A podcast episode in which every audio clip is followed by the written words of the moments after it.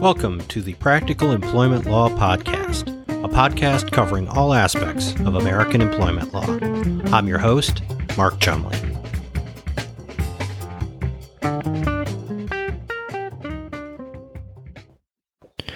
Over my many years of practicing employment law, I've noticed a few common misperceptions about the law that seem to persist over time.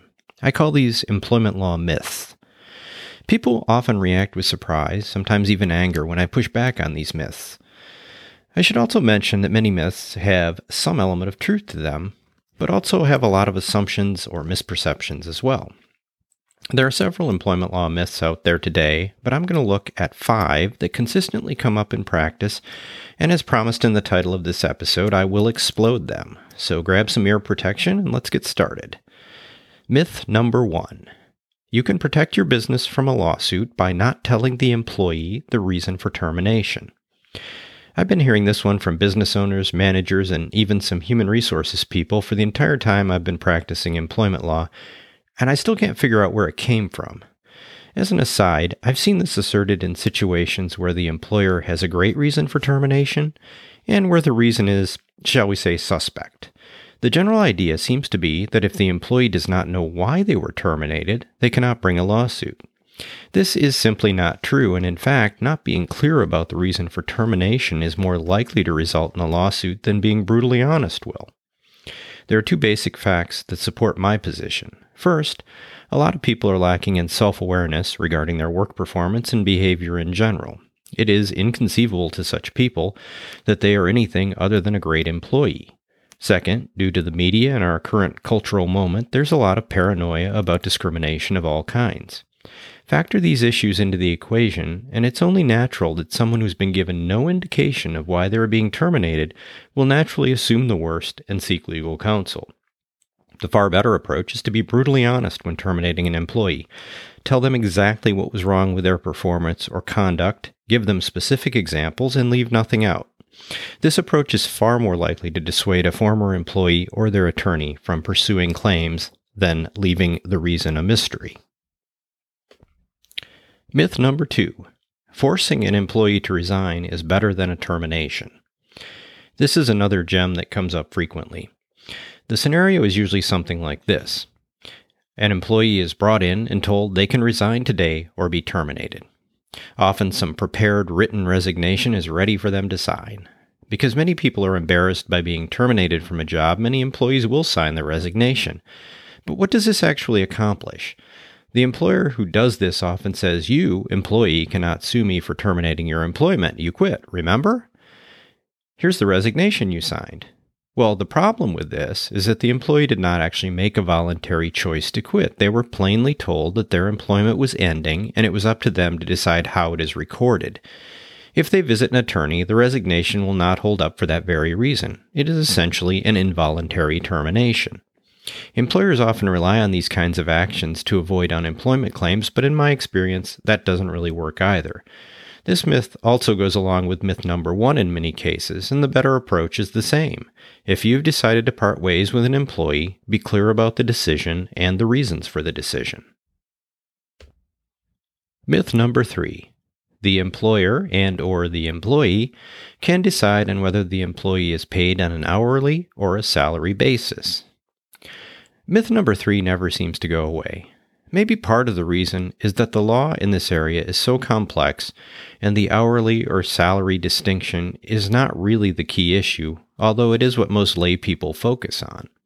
Initially, the key distinction is whether the employee is exempt or non-exempt, meaning are they paid overtime for hours over forty in a week, or are they paid a flat amount for all hours worked? The key point here is that this is not a choice for either the employer or the employee to make, nor is it a matter of them coming to an agreement on the issue. Rather, there are a number of exemptions based on the specific job duties of the employee that determine whether they are exempt or non-exempt. For example, employees who spend the majority of their time supervising two or more employees and are paid above a statutory minimum rate are exempt and do not need to be paid overtime. Similarly, the so-called learned profess- professional exemption applies to certain professionals like doctors and lawyers. Again, the job duties dictate the exemption, and it's never simply a matter of agreement on how the employee is paid, although this is what many people think. But wait, it is a bit more complicated. Again, the real issue to focus on is whether the employee is compensated extra for hours above forty in a work week. That is, are they entitled to overtime pay? I'm discussing federal law here, so bear in mind that some state laws vary and, for example, calculate overtime on a daily basis. Nevertheless, it is possible to pay non-exempt employees a salary as long as you also track hours and pay overtime for hours over forty. I will tell you that it is an administrative headache and most employers don't do it, but it is possible. Similarly, you can pay anyone an hourly rate without violating the law, but this can also be a tricky area, and it is better to pay exempt employees on a salary basis in most cases. So the bottom line is that employers do have some leeway in choosing how to pay employees, but it's more complicated than most employers think. This is an area where you should consult with employment law counsel if you have concerns. The consequences of getting this wrong can be very expensive, and it's an area that is almost always best discussed under the protection of attorney-client privilege. Myth number four. Restrictive covenants are completely enforceable. I've heard this one many times as well. Usually a former employee with a non-compete goes to a competitor and starts violating their agreement. When the litigation or threats of litigation start, the former employer learns that the agreement that called for two years of no competition in a hundred-mile radius will not be enforced strictly as written.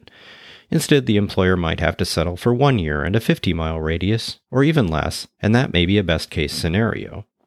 The simple fact is that courts, like most employees, do not like restrictive covenants, and they rarely enforce them as written. In states like Ohio, courts will enforce restrictive covenants on a limited basis, and judges have the authority to essentially rewrite the agreements and change the terms and make them reasonable. Of course, there is a good deal of subjectivity in this process, and different judges may not on, may not agree on what is reasonable. So in any case, there is uncertainty about the outcome despite the often clear language of the agreement the employee signed. I get it, this is frustrating for the employer who wants to protect their business, but it is the way it is, and in some states it's even harder to enforce restrictive covenants than it is in Ohio.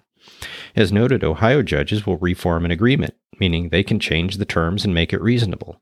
Some states only allow judges to cross out sections of an agreement if that will make it reasonable. These are called blue pencil states. Other states take an all-or-nothing approach. Either the agreement is reasonable as written, or it's voided completely. The one common factor is that these kinds of restrictive covenants, whether non-compete or non-solicitation, are almost never enforced as written.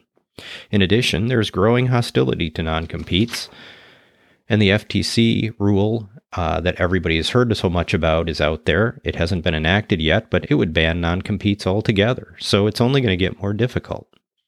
Does this mean that there's nothing employers can do? No. But this area is getting more and more complicated, and employers need to focus more closely on strategy and planning to achieve their goals.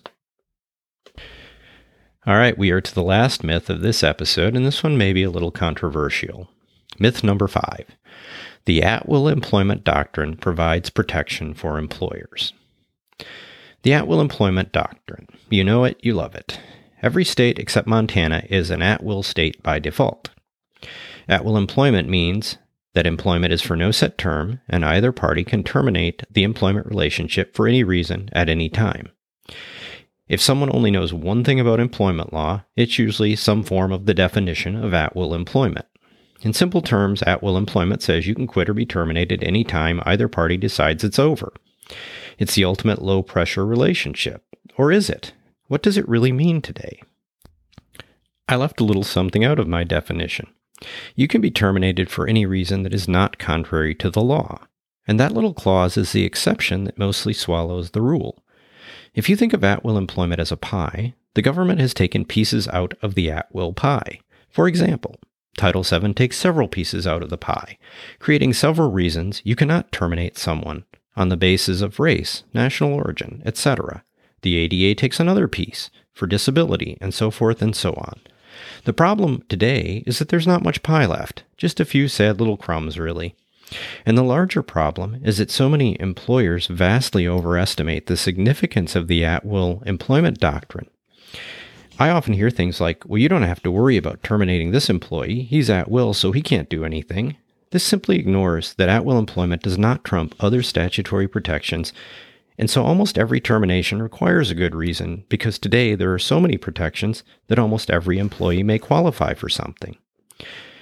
So what are all those at-will employers d- disclaimers you see in handbooks, agreements, and offer letters good for? Well, I'm not suggesting you do away with them.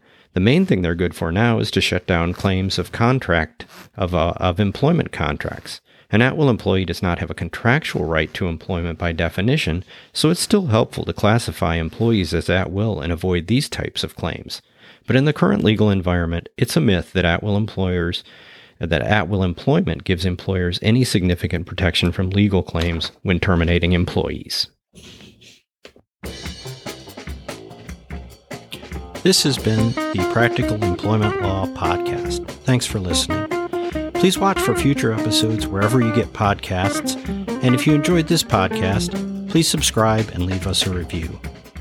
If you would like to contact me about any aspect of the podcast, my email address is m chumley at k m k law dot com, and my full contact information is in the show notes.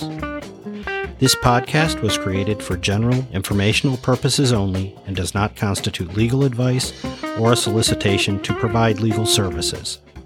Although we attempt to ensure that the podcast is complete, accurate, and up-to-date, we assume no responsibility for its completeness, accuracy, or timeliness. The information in this podcast is not intended to create, and listening to it does not constitute an attorney-client relationship. Listeners should not act upon this information without seeking professional legal counsel.